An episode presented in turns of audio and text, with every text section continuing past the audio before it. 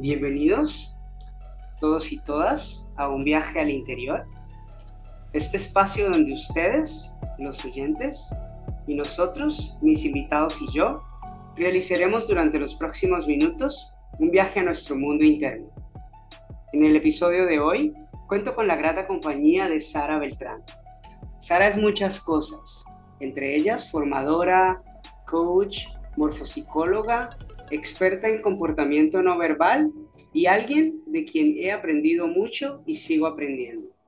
Según dice ella misma, aunque ha hecho muchas formaciones, no se ve reflejada en estos títulos que confirman su preparación y su carrera profesional. Una sensación de ser una niña perdida, dice, la trajo al mundo del coaching y del desarrollo humano en general. Creció siendo parte de una familia desestructurada, familia que desde su niñez la introdujo en el mundo del yoga y de algunas prácticas espirituales como el reiki, prácticas que mantenían escondidas del conocimiento de sus círculos sociales. Confiesa también que desde temprana edad y por circunstancias familiares desarrolló una personalidad tímida, introvertida y con gran dependencia emocional, pero cosas que ocultaba muy bien detrás de la imagen de chica buena y de buena estudiante. Esta timidez la llevó desde muy joven a desarrollar la habilidad de observar a los demás y prestar especial atención a los comportamientos y la corporalidad de las personas, cosas que son clave fundamental de su trabajo actual. Esta timidez también escondía mucha ira reprimida, cosa que cambió cuando nació su hija, quien ella considera puso su mundo patas arriba. Hoy sabe el tipo de madre que no desea ser para su hija y es una de sus motivaciones principales en todo lo que hace. Sara es un aprendiz incansable y necesitaría muchas horas para explicar todo lo que desea aprender y todo lo que sigue aprendiendo. Personalmente, siento que la bondad de Sara es inspiradora. Pensar en ella para mí es pensar automáticamente en la bondad de sus palabras, sus actos y en su capacidad de entrega a los demás. Hola Sara, bienvenida, ¿cómo estás? Hola, muchísimas gracias César. Bien, muy bien, ¿tú qué tal? Pues muy bien, muchas gracias por, por estar aquí compartiendo conmigo y con las personas que van a tener la oportunidad de escuchar esta conversación. Eh, la bondad para mí es una de tus virtudes más admirables, ¿no? Como virtud, ¿cómo definirías tú la bondad?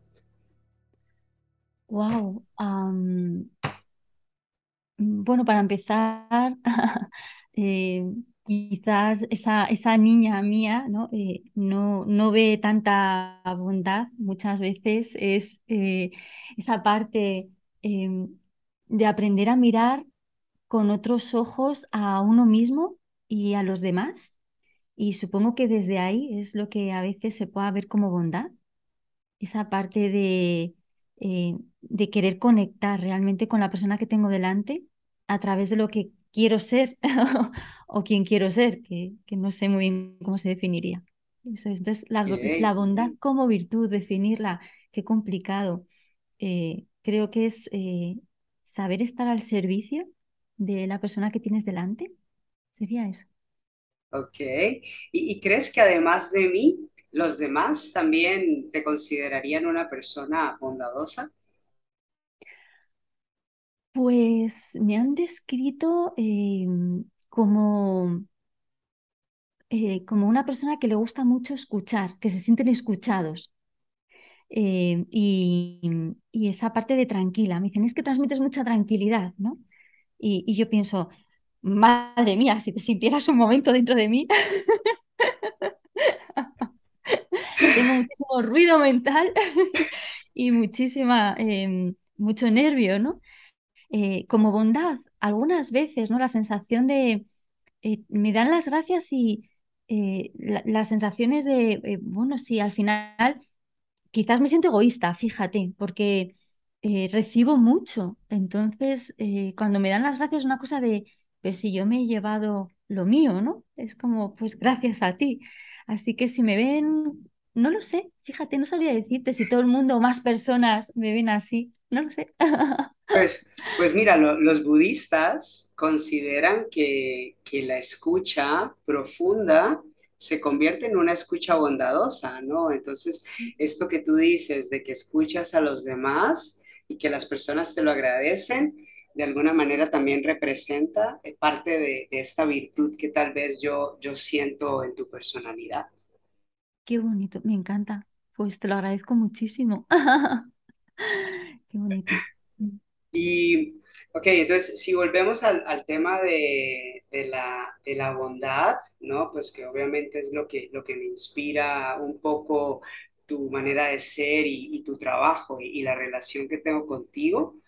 ¿Cuál crees tú en, en esta bondad? ¿Cuál creerías tú que es el balance entre dar lo que está a tu alcance y dar más de lo que deberías dar o más de lo que le puedes dar al otro?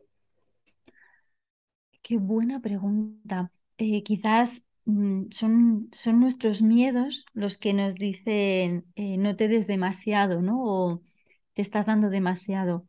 Cuando uno realmente eh, conecta con la persona que tiene delante, desde quién quiere ser en ese momento, no, no hace falta ver ese límite.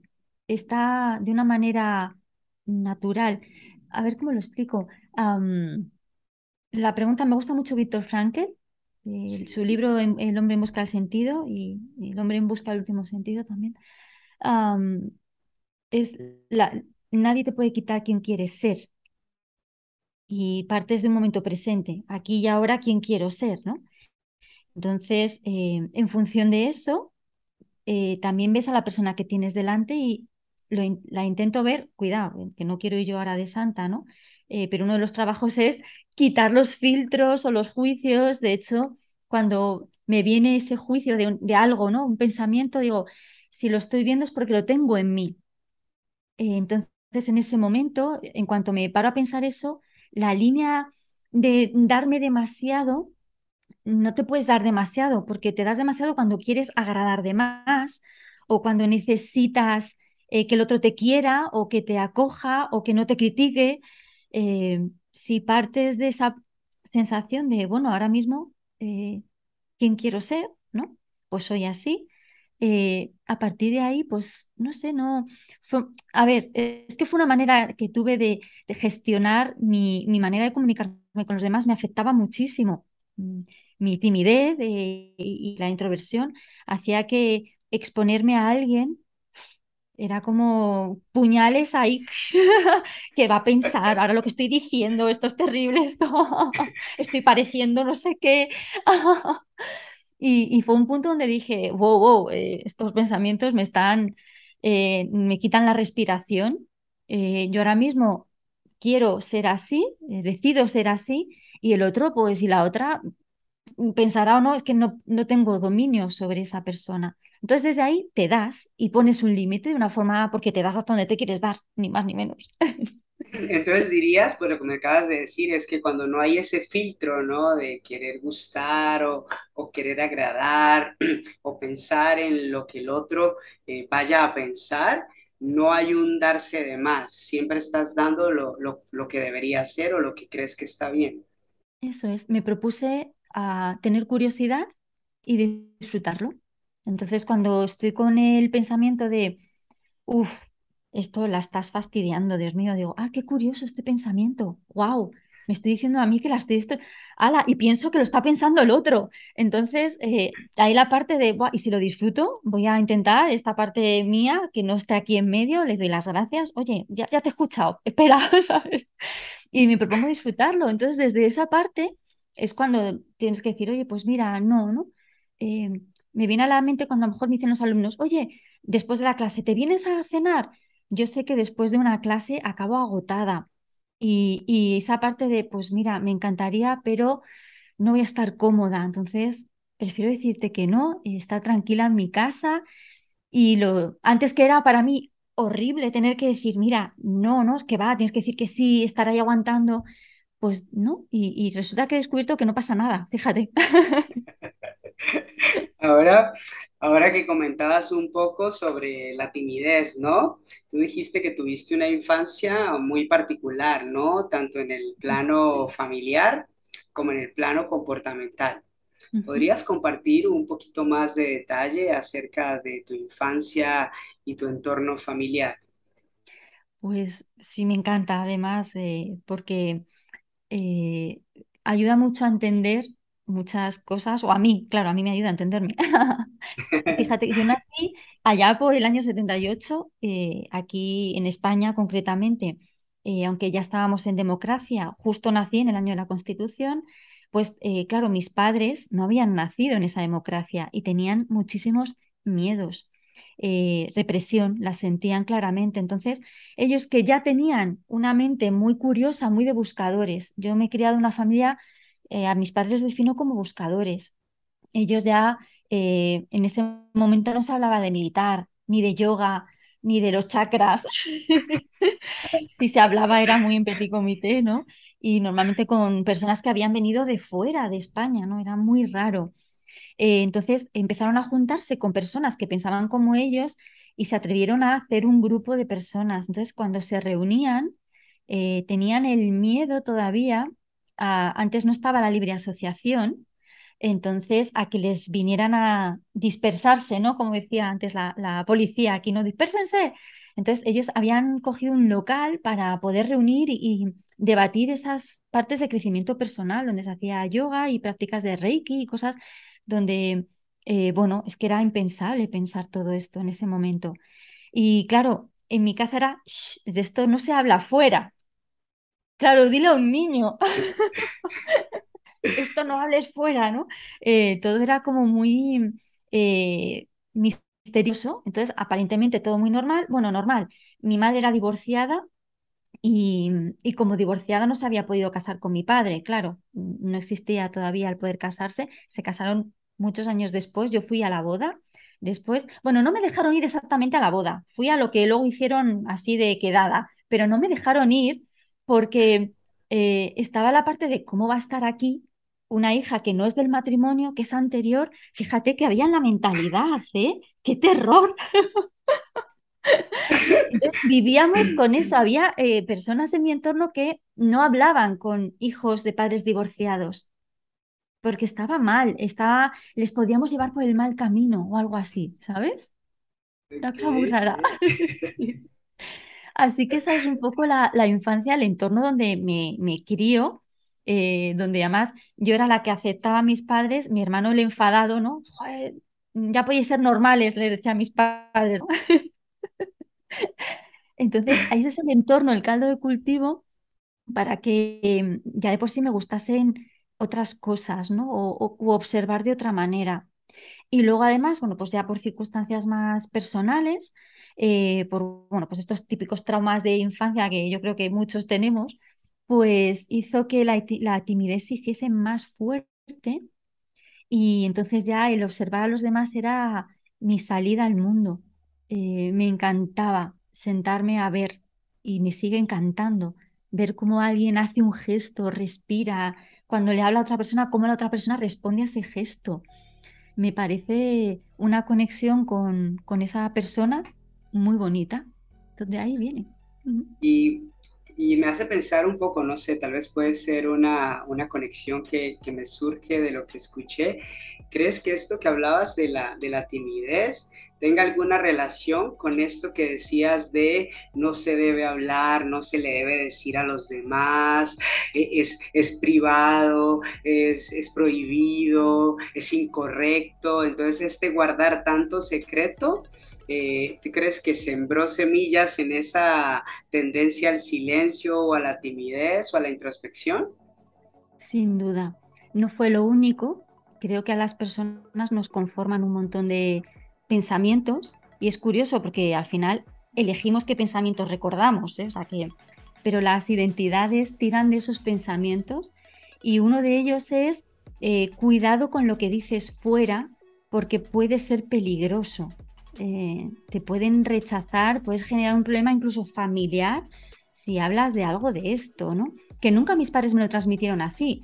Eran desde el cariño siempre. Estas cosas, mejor que no entre nosotros, tal. O sea, no eran em, censurables, ni duros, ni amenazantes, ni mucho menos.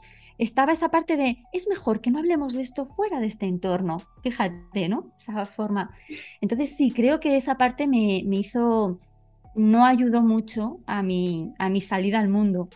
Luego, además, eh, bueno, de, base me considero una persona muy sensible, muy, muy sensitiva, eh, de percibir. Me gusta.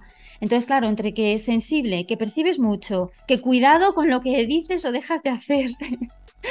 pues no, no ayudaba mucho a que yo saliera detrás del sofá, que era mi sitio favorito de jugar, ¿sabes?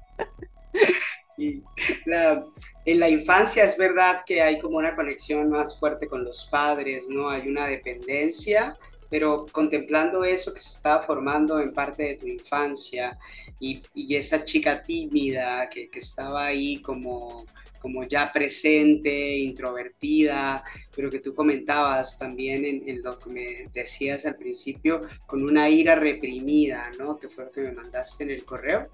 ¿Cómo dirías que esta mezcla fue creando tu, tu entrada a la adolescencia, ¿no? Y a, los inicios de tu vida adulta. ¿Cómo fue eh, esos inicios con esta mezcla que llevabas dentro tuyo? Pues eh, no, no ayuda mucho cuando tienes miedo a salir al exterior, eh, no ayuda mucho no saber decir que sí o no saber decir que no. Entonces vas tragando, eh, todo es, está bien, ¿no? Eh, saliendo. Entonces, claro, eso tiene que tener alguna vía de escape.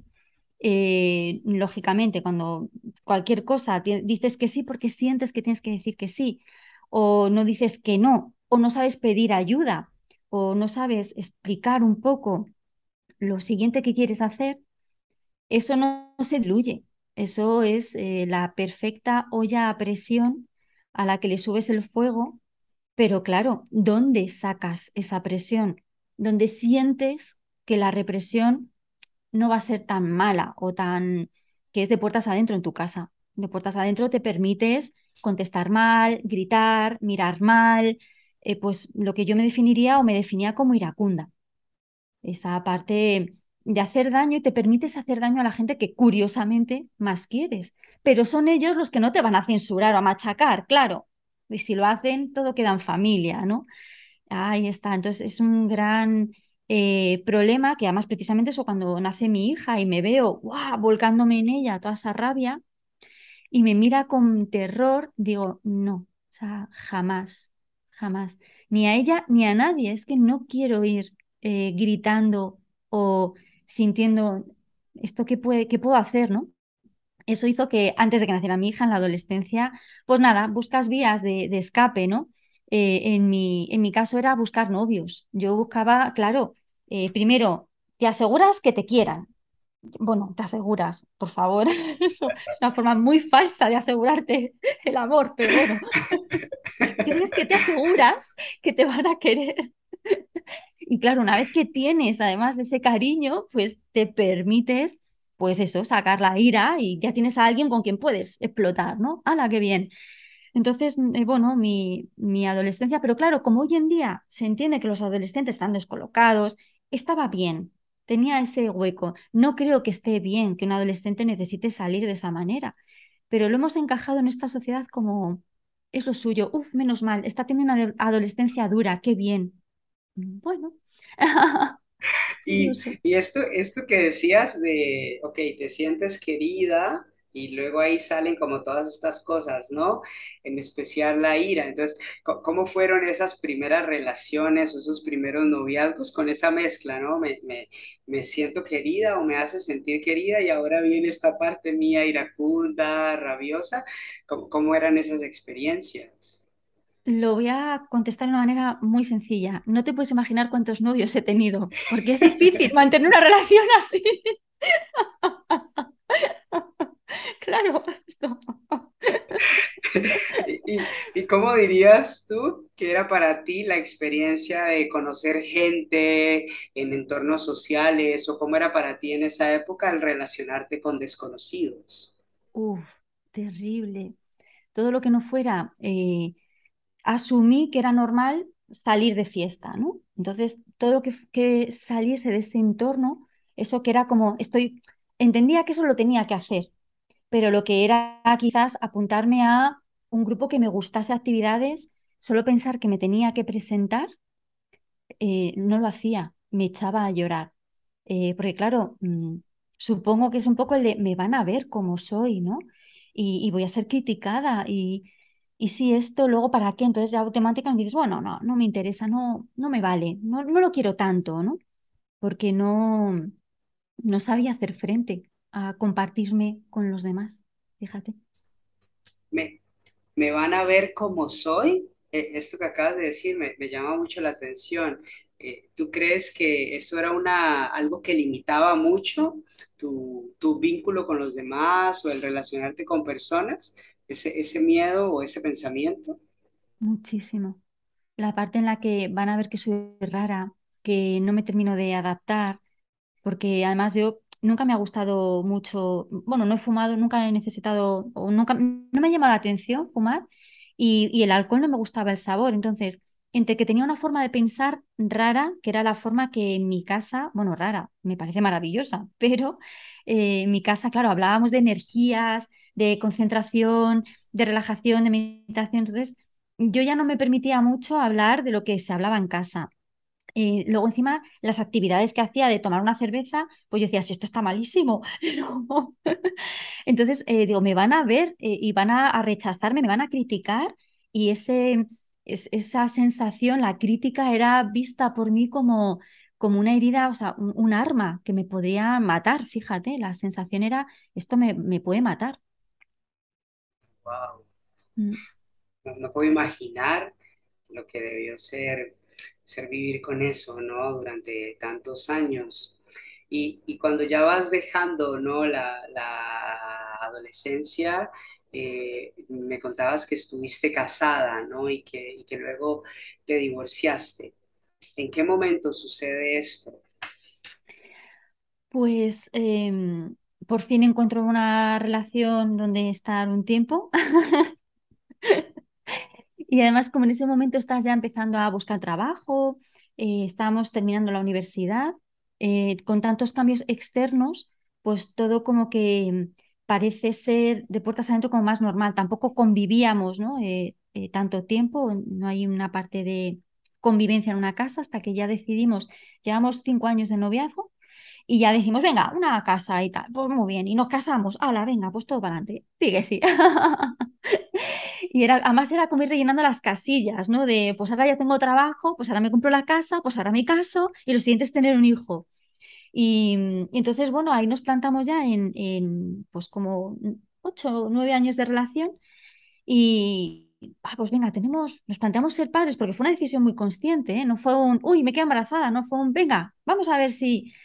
Y ahí justo, pues eh, en esa aparente eh, normalidad donde hay broncas, no estás a gusto, pero bueno, alguien te ha dicho que eso está bien, porque además, claro, te dicen, pero si tienes trabajo, ¿de qué te quejas? Uy, pero si tienes maridito, ¿de qué te quejas? Y si tienes piso. Y decía, ah, bueno, pues ¿de qué me quejaré? Si lo tengo todo, ¿no? Pues vale. pues claro, ahí que nace mi hija. Y, claro, fue el momento eh, más, yo lo suelo definir como que de pronto cuando cojo a mi hija en brazos, em, fue un momento revelador, porque digo, ostras, tengo que ser madre, ¿no? Ahora soy madre. Entonces tiré del baúl de los recuerdos, abro la caja y cojo el traje de ser madre, que como no entiendo otro, cojo el que es de mi madre y me lo pongo tal cual. Y empiezo a hacer todo lo que juré que jamás haría como madre. Eso cuando dices contra tus padres, ¿no? Pues yo cuando sea madre, no.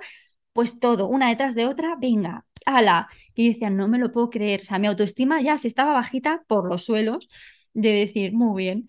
Además, mi, mi, madre, bueno, pues también tiene mucho carácter y yo estaba sacando ese, ese carácter, ¿no? De sacar toda la rabia. Y ahí fue al verme con el traje de mi madre, eh, con esa ira mía que no sabía qué salidas darle y que tenía una vida en mis manos que me lo estaba dando todo sin condiciones, que son los hijos, pues ahí fue donde quebré del todo. Y de pronto dije, ni una más, ni una más. Y, y existe un momento, o sea, si tuvieras que intentar recordar, ¿existe algún momento específico, algún momento particular en el que tú sentiste esa certeza, ¿no? Ya teniendo a tu hija, hubo un momento, como llamamos en el mundo del coaching, un momento ajá, donde dijiste, de aquí para adelante no va a ser igual. Sí, porque eh, nació y eh, ya esa revolución que hubo en mí hizo que la relación se hiciera aguas y nos divorciásemos. Y justo en ese momento de no encaja nada, eh, estaba mi hija pidiendo que la, que la hiciese caso. Yo me sentía desbordada, de puertas afuera, intentando mostrar eh, todo bien, todo tal. Entonces, em, la forma que tuve de gritarle, además de un golpe seco en un cacharro que había, que sostenía un cerdito suyo de cerámica y que al caerse se agrietó. Entonces, verla mirándome, mm, además en la posición, claro, ella hacia arriba, con los ojos de ¿qué pasa? No entiendo. ¿Seria? ¿El cerdito roto? Me, me rompió.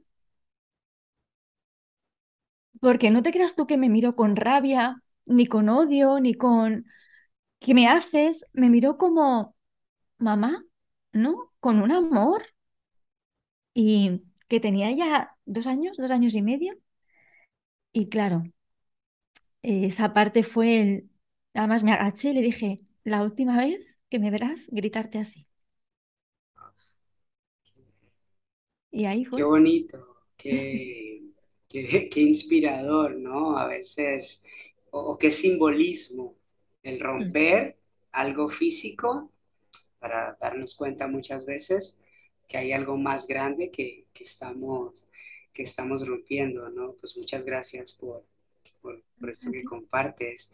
Y, y si tuvieras que pensar en ese momento específico, ¿Qué madre decidiste que querías ser para tu hija o qué madre decidiste en ese momento que ibas a ser para tu hija?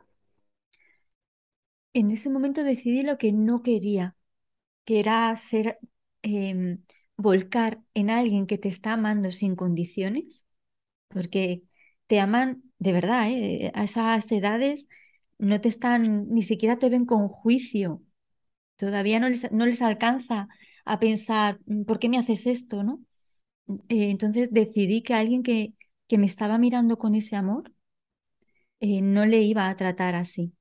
y decidí esa parte de, en ese momento, ni una más. A partir de ahí, claro, la historia era cómo llevar eso a cabo, porque era, es fácil, ¿no? Decir, pongo a Dios por testigo, ¿no? Como Scarlett Johansson, ¿no? La- no, ¿cómo es Scarlett? ¿Cómo era? No recuerdo el nombre. El- es, es- es una actriz, Scarlett Johansson, no. Escarlata O'Hara, esto. En lo que el viento se llevó, eso es. Bueno, cambio los nombres con una frecuencia brutal. Eh, me pasa, me pasa muchísimo. No le doy mucha importancia a los conceptos, entonces, en ese momento, ¿no? Verme como eh, O'Hara ahí diciendo y jamás, pero claro, dices, ¿y ahora cómo llevo esto a cabo? ¿Por qué hago esto? O sea, ni siquiera sé por qué lo hago. Solo sé que tengo ira, lo suelto, pero a la gente de fuera no se la suelto, entonces Claro, te me tocó mm, des- con- desconstruir todo lo que había construido eh, y tirar, empezar a tirar de ese hilo que a veces hablo, ¿no? De tirar del hilo del comportamiento del otro. ¿Qué le lleva a hacer eso para entenderlo más? Tuve que entenderme para poder dejar de hacer eso. Y, y en ese momento, ya cuando tenías claro la madre que no te, bueno, o por lo menos parecía que estabas empezando a tener claro la madre que no querías ser o el tipo de madre que no te gustaría ser para tu hija, ¿cuál fue ese primer paso que, que diste en ese momento o, esos primeros pasos que diste para empezar a entender o darle forma a esa madre que sí querías ser para ella?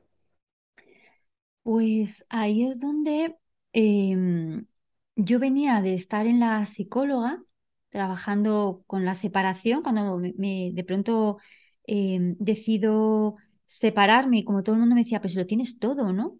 Y yo decía, ya, pero no soy feliz. Y además te hacen ver como eres insaciable. ¿Qué necesitas para ser feliz? ¡Wow! O sea, encima la culpa, ¿no? Toma. Pues claro, en la psicóloga diciendo, mira, estoy muy mal de la cabeza porque lo tengo todo. Esa fue mi primera frase. Le dije a, en este caso a mi psicóloga, a una mujer, Rosa, digo, mira, Rosa, me dice, ¿qué te trae aquí? Digo, lo tengo todo y no soy feliz. Y me dijo, ¿y qué es tenerlo todo? Y claro, según lo iba describiendo, ¿no? Digo, espera, yo tengo muchas cosas, pero la totalidad de lo que yo quiero no va a estar en lo mucho que yo tenga. Así que me tocó, bueno, ahí fue pues donde surgió no solo el divorcio, sino pues ya la venta de la casa, mudarme, luego volverme a mudar. y ahí fue la parte de mi profesión. Em, yo tenía una mesa gris y en ese momento me miré así y dije, wow, soy tan gris como mi mesa. De verdad, tuve ese pensamiento, ¿no? Entonces dije, cuando dices, ¿y qué, qué fue decidiste? Pues fue un conjunto de cosas donde me estoy convirtiendo en alguien gris al tirar de ese hilo. Em, ¿Qué voy a hacer? No tengo alegría y fuera no me la van a dar. Así que ahí es donde em, decidí por otra serie de carambolas. Estaba buscando un poco salidas o ideas, ¿no? Y di con la morfopsicología a través de un libro. Eh, entré en la casa del libro y me encontré ahí un libro que ponía morfopsicología y dije, el rostro. Ah, ah, que puedes vivir de observar el rostro de los demás. Venga ya, pero se lo llevo observando 30 años de mi vida y nadie me ha dicho que esto es. ¿Cómo puede ser? Y, ahí pues me cogí el libro eh, y fue muy gracioso porque hablando con mi madre, que estaban unos amigos en ese momento, digo, pues me he cogido un libro, me gusta y tal, y me dice el amigo de mi madre, yo soy morfopsicólogo. Digo, o sea, que además se puede estudiar. no. Pero ¿dónde se hace esto? y efectivamente, sí, se puede estudiar. Lo estudié en... Me fui a Barcelona, lo estudié y eso, fíjate que, qué punto de partida, ¿no? El autoconocimiento, el verme en los rasgos, el ir observándome, el ver lo que no quería y entonces cuando lo hacía, ¿qué había detrás de hacerlo? Fue un poco lo que me fue llevando a formarme en lo que yo ahora me dedico. No sé si te he conseguido contestar a la pregunta, me estoy yendo ahí por las ramas. No, no. Sí, sí, de hecho. Fue, No fue lineal, ¿sabes? Fue un poco un compendio de cosas que se dieron ahí a lo loco. Bueno, pero está muy bien porque me lleva a la siguiente pregunta que te quería hacer, que es, ¿no? Bueno, morfopsicología, ya nos explicaste un poquito, pero también aparece, ¿no? El comportamiento no verbal. Entonces, eh, ¿Qué es lo que crees que hay en la naturaleza de estos dos, de estos dos ramas ¿no? del estudio del comportamiento, que es no verbal y morfopsicología, ¿no? Silencio, no hay palabras. ¿Cuál es, ¿Qué es lo que hay en común ahí que, te, te atrae? Pues es eh, la excusa perfecta para salir del juicio que puedas tener sobre una persona. Eso es lo que me atrae es decir, en la comunicación no verbal y en la morfopsicología hay un tema que, está detrás, que es también la identidad. Morfopsicología sería personalidad y detrás de toda la comunicación no verbal es identidad. Eh, si, dado que no puedes tener la identidad de una persona solo con verla, eh, todo lo que piensas, o sea, normalmente le hacemos el traje a las personas, eh, dicen que unos 34 milisegundos, o sea, tú ves a alguien y dices, ya sabes cómo es su vida, lo que ha hecho, lo que va a hacer, cómo es. es brutal, ¿eh? Lo que tenemos en la cabeza está... es tremendo. Entonces, em, si después de ese primer impulso de hacerle el traje a alguien, te paras un poco a entender su comportamiento y lo que hay detrás del comportamiento, eh, no queda otra que quitar el juicio entender los rasgos es observar el rasgo eh, de una cara, al final es pararte a mirar a una persona a la cara y permitirte ver cómo están eh, hechos, eh, cómo es su piel, cómo está distribuido, los ojos, la nariz, y entender qué espacio ocupan. Y eso te permite un tiempo de coger esa información más allá de, claro, ya lo sabía yo, es que tiene no sé qué, yo no aplico ese tipo de morfopsicología, no quiero... Eh, me parece genial cada uno que lo aplique como quiera, pero en el momento en el que entiendes que hay una tendencia natural, es como cuando el cuerpo igual, ¿no? El cuerpo y el rostro nos habla. Eh, si una persona tiende a encorvarse hacia adelante, bueno, hay algo que le hace encorvarse hacia adelante. Si en vez de estar enjuiciando, mira, está encorvado hacia adelante, dices, ¿qué le habrá llevado ¿no? a, a tener esa posición? Wow, pues para mí es que se abre sí o sí la capacidad de ver un poco más allá. Y la comunicación no verbal es lo mismo. La comunicación no verbal son los gestos. Si te paras a observar un gesto y dices, ala, ha hecho este gesto, ala, otro, y ahora hace este. ¡Wow! ¿Qué habrá detrás para hacer ese gesto? Eh, hombre, siempre está la otra opción, que es decir, ah, ha hecho este gesto, he leído un libro que significa que ese gesto es porque se siente no sé qué. Bueno, eh,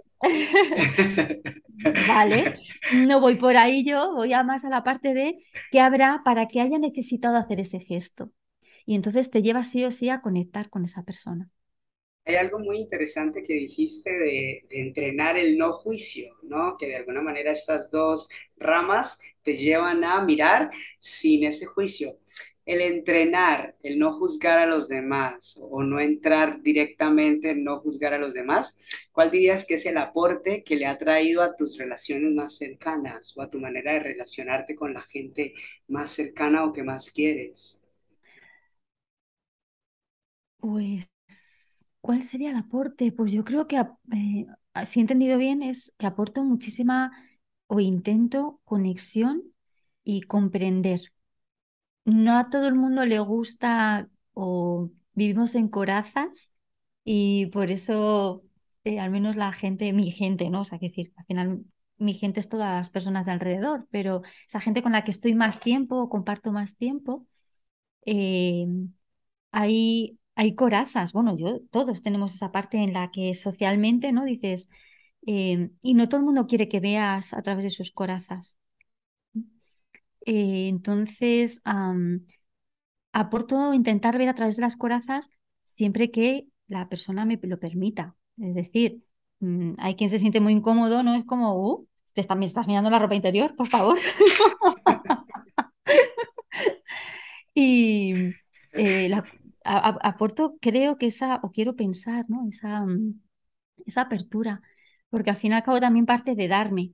Es decir, no está bien eso de querer ver las cosas de los demás y tú tapar las tuyas. Esto es de dos vías. claro, tú tienes que dar, ¿no? Y darte, y entonces recibes. Lo que pasa es que ahí no todo el mundo quiere y es muy respetable. Entonces me ha llevado a, tener relaciones eh, más, me, me, da miedo usar la palabra auténtica, porque como está tan ser auténtico, ¿no? Está como de moda. Es como ser proactivo. Yo soy proactivo y soy auténtico. Eh, me da un poco de miedo. Lo que me da es intento, intento ser yo. Y cuando no estoy siendo yo, tengo miedo poder transmitirlo. Mira, lo hago desde aquí porque no sé hacerlo de otra manera. Hablas de, transmitir y eso me lleva un poco a algo que, quería preguntarte, que el transmitir es también la educación, el aprender. ¿Cuánto tiempo llevas formándote en general? ¿no? Porque sé que te interesan muchas eh, áreas, te interesan muchas metodologías, muchas disciplinas. ¿Cuánto tiempo llevas formándote en general en todo lo relacionado a desarrollo humano? Pues la verdad es que te diría que toda la vida, porque al final creo que todo me ha llevado luego a elegir eh, mis formaciones. Empecé en 2012 morfopsicología, el curso ya en sí, me había matriculado bastantes meses antes en cuanto vi, pero me dijeron, estamos, falta unos meses y tal. Y, ahí fue leyéndome este libro que, que te comenté eh, atentamente. Entonces fueron dos años de formación, unos diez años. Luego ya eh, todo lo que ha ido llevándome, es decir, estábamos en clase de, morfopsicología y mi profesor en ese momento habló de la programación neurolingüística y dije, ¿qué es esto? Sí, para trabajar mm, fobias, traumas, eh, tu mapa mental. dije, esto, esto lo quiero yo, esto lo necesito yo, ¿no? Entonces, la verdad es que el primer practitioner que hice fue más de para uso propio y trabajo propio, aunque se supone que luego puedes empezar a hacer sesiones con eso, pero yo estaba tan eh, insegura que no me veía capaz de, abordar a nadie. Así que hasta que no terminé morfopsicología, ya era practitioner en PNL, eh, empecé a hacer ahí ya las sesiones y ahí es donde descubrí que me faltaba otra herramienta, porque yo tenía la capacidad de analizar los rasgos y, y por lo tanto tenía la personalidad, que no así la identidad. Yo entregaba un informe y me decían, ah, pues sí, sí me identifico. Y entonces me preguntaban, ¿y qué hago con esto? Y yo decía, ¿y yo qué quieres que haga? claro, pues no sé, al fin y al cabo, hasta aquí ha llegado mi trabajo. Y necesitaba un poco como acoger mejor a la persona que te está pidiendo, fíjate, ¿no? Que las personas necesitamos saber quiénes somos a través de otros.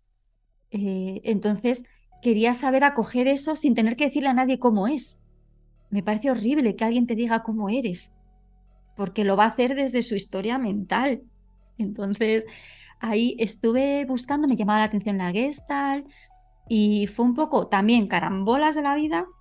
Me, me, yo, estaba, yo era funcionaria, otra casilla marcada, ¿no? Tenía que tener trabajo fijo, check, ¿no? Y, y, justo ofrecieron unos talleres de coaching y me viene una compañera muy amiga además eh, nos, y nos llevamos muy bien. Me decían, ¿has visto estos talleres? Digo, sí, pero ya vengo de hacer pues todo morfopsicología, ya trabajo con esto y, PNL. Mm, pues no sé, no, no voy a ir, porque al fin y al cabo no, no siento que sea... Y me, me empezó un poco como a, a, dar vueltas, ¿no? Como digo yo. Ya, pero tú has visto, porque van a hablar de... Sí, sí, tal. Y eh, al fin y al cabo son dos horitas, que como es en hora de trabajo, y ya le digo, vamos a ver, ¿qué pasa? Que si no voy yo, no vas tú. Dice, hombre, es que sabes qué pasa, que si voy y luego es un rollo y tal, pues vente, porque así. dije, pues claro que siempre, apúntame y por lo menos divertirnos nos vamos a divertir, eso seguro. y ahí es donde fui, conocí el coaching y conocí a mi pareja actual, lo cual fue como, pues, muy, muy curioso, ¿no? Sí, la vida es muy curiosa la verdad y ahí, ahí conseguí esto, sí. ¿Y, qué, dirías que te ayuda a discernir a ti, en el plano personal, entre lo que vale la pena aprender o lo que conecta con lo que te gustaría y lo que no está alineado con lo que a ti te gustaría? ¿Qué es lo que te ayuda a discernir? La pregunta de ¿aporta es clave. Cuando eh, hice coaching, ahí me formé en coaching y ahí fue un poco donde mi pareja más me dice, oye, esto es la comunicación no verbal, ¿te interesa que nos formemos? Que dije, ¿a quién tengo que atracar para que esto pase? ¿no? Eh, fue eh, coger ya todas esa, esas habilidades que me han llevado a la identidad y, a partir de ahí muchísimas formaciones que vienen, ¿no? De hazte un curso de no sé qué, aprende. ¿Me aporta realmente? ¿Me aporta a mí y con esto puedo aportar a los demás? Y ese es el filtro, porque hay una necesidad en mí un poco como de querer saber más y libros constantemente estoy leyendo, buscando, ese como miedo a que no se me pierda nada, ¿no? A tener todo. Eh, yo no hice psicología en su día y, y claro, la sensación de como de fraude, ¿no? Ya, pero no soy psicóloga. Hablo de comportamiento y no soy psicóloga. Entonces, bueno, estudio psicología, soy estudiante, me voy cogiendo asignaturas según voy pudiendo. Y cuando digo, esta asignatura no me interesa, me interesa tener la carrera, digo, ¿me aporta? ¿Me aportaría ser psicóloga o es para de cara a los demás decir, no, no, perdona, es que yo ya soy psicóloga y yo ya tengo capacidad para hablar de... Eh, no, no, no me aporta tener la carrera ya. Me gusta ir estudiando muchas cosas que hay, creo que es una carrera preciosa, preciosísima, pero yo no quiero ser psicóloga. Entonces, y así con otras muchas formaciones, que eh, las sensaciones de, no, pero es que sería el título, es que así la gente piensa, es que, ya, pero ¿me aporta? ¿Esto realmente me va a hacer que yo pueda comunicar mejor y, acercar una información a esa persona que tengo delante para que esa persona se pueda descubrir a sí mismo? ¿Realmente sí o no? Y la mayoría de las veces es que no. y, hoy, ¿qué dirías que es lo que más disfrutas de tu trabajo? Pues mira, mm, disfruto esto va a sonar muy egoísta, ya lo sé yo, llevándome todo lo que me llevo, de verdad, o sea, sesión tras sesión, es curiosísimo cómo cuando estás delante de una persona, te... hay partes de ti que se reflejan, entonces te está permitiendo verte a ti misma. Me veo y tengo la gran suerte de poder verme a través de esa persona, ¿no? Em, y claro, al final de la sesión, fíjate, me pagan y encima me puedo ver y, puedo seguir avanzando en mi crecimiento personal. Entonces eso hace que, diga, es, una pasada, ¿no? Que, bueno, me, me, resulta mágico, fíjate, y eso es lo que me hace disfrutar muchísimo. Y lo mismo me pasa en las formaciones, me encanta dar clases muchísimo, eh, porque claro, lo que estudio la idea es transmitirlo, ¿no? Eh, no me lo podría quedar para mí, pero sería muy, no sé, eh, no tendría sentido estudiar todo esto. Entonces me pongo ahí a dar la clase, a explicar lo que he ido encontrando, estructurarlo y, y luego ver cómo las personas cogen la información, la incorporan y, y lo, lo aplican, lo, les hace elegir quiénes son me parece una pasada. Entonces, eh, de verdad es que es una postura muy egoísta porque al final es como eh, se centra todo en yo, yo, yo, ¿no? Yo me llevo, yo estoy viendo cómo, eh, no sé, es, es que es una posición privilegiada. Estoy ahí como en el balcón, el palco sería, ¿no? El palco ahí en primera fila, pudiendo mm, ver todo eso, ver los procesos de una persona que va cambiando y se va encontrando a sí mismo, a sí misma, es, pues es, que es un lujo, así que eso es lo que disfruto, sí. Y, en, todo este proceso, ¿no? De, que, de, los demás, de tus clientes, que la gente te paga y que al final de cuentas aprendes de ti, ¿qué es lo más valioso que has aprendido sobre ti misma en todo este proceso, todo este tiempo? Pues sobre todo el dar gracias a la vida. nuestros pensamientos nos encierran y no nos dejan ver que vivimos y poder ver cómo el pensamiento me está atando, me tiene cogida ahí del pie y poder soltarlo y poder ver a través de los pensamientos de otras personas cómo pensamos, te diría que es eso. Es la vida. Gracias. Qué bonito. Si, en este momento estuvieran sentados a tu lado tus padres, ¿no? Y, tu pareja y tu hija, que son como las personas, por lo que me has dicho en la conversación, más valiosas o que más quieres.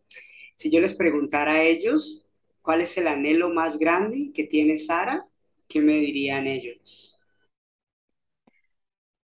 Mis padres te dirían que crecer como persona, porque tengo la gran fortuna a día de hoy de, de haber trabajado mucho lo que yo llamo sistémico y poder tener una comunicación, sobre todo de un año a esta parte, en la que he sabido agradecerles y, y también pedir perdón a todo el sistema, porque a veces, bueno, en la juventud nos vemos muy soberbios también, ¿no? Entonces tengo la fortuna de poder hablar con mis padres de crecimiento personal. Compartimos charlas curiosas em, de, ese anhelo, ¿no? De ser. Busco ser sin apellido. Me, encantaría vivir siendo. Estoy en ello, ¿eh? que no suene esto como que ya lo... No, no, por favor, estoy en ello, de verdad que, estoy en ello. Y mm, me dirían que ese, ese es mi anhelo, mis padres. Eh, mi hija dice que me dedico a eso de, de lo del comportamiento, así que no tengo muy claro cuál piensa que es mi anhelo.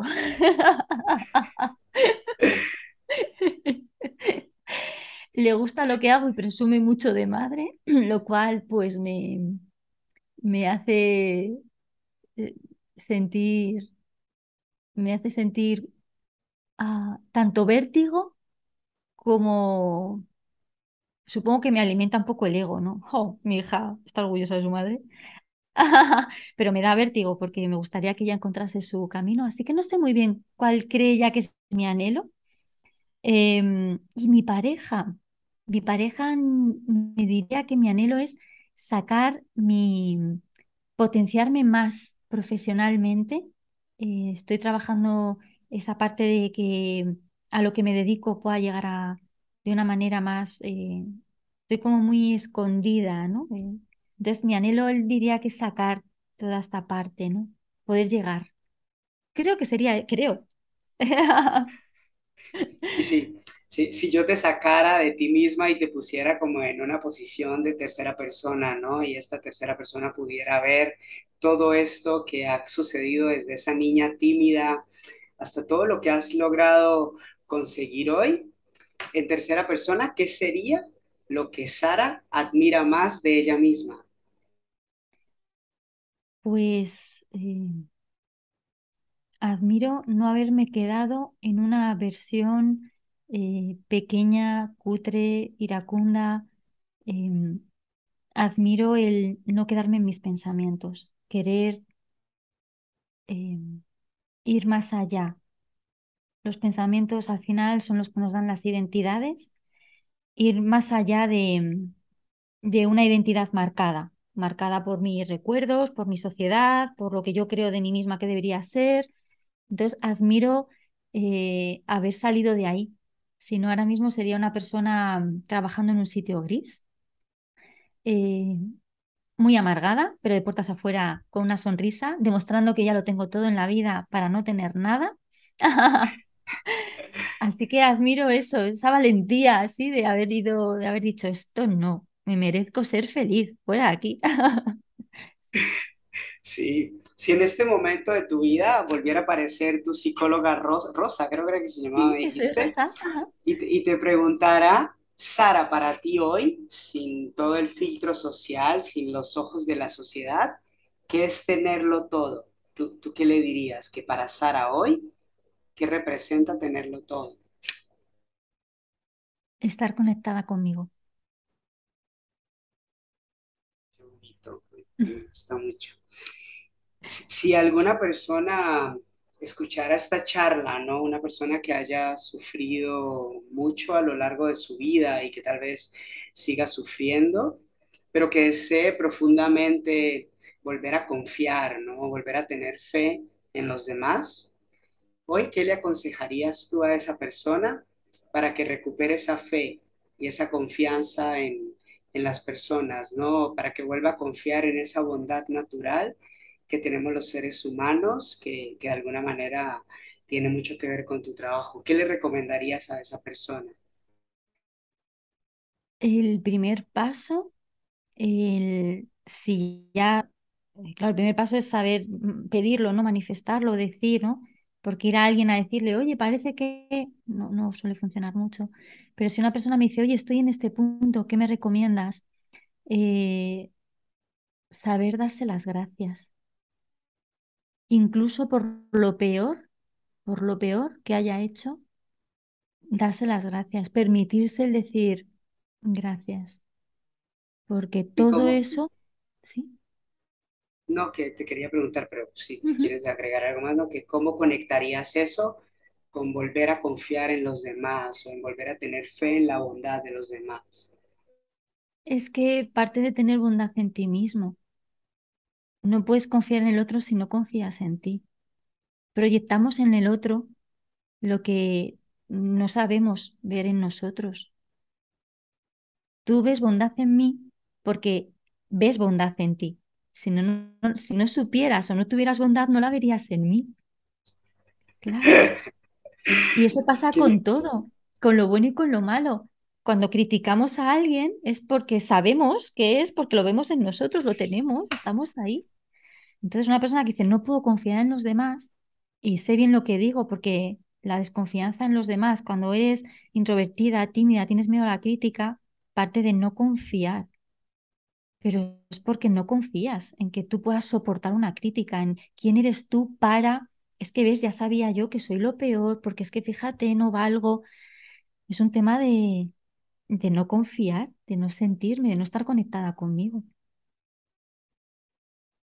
Muchísimas, muchísimas gracias por, por esta reflexión, ¿no? Tan, creo que me, me llega muy, muy profundamente.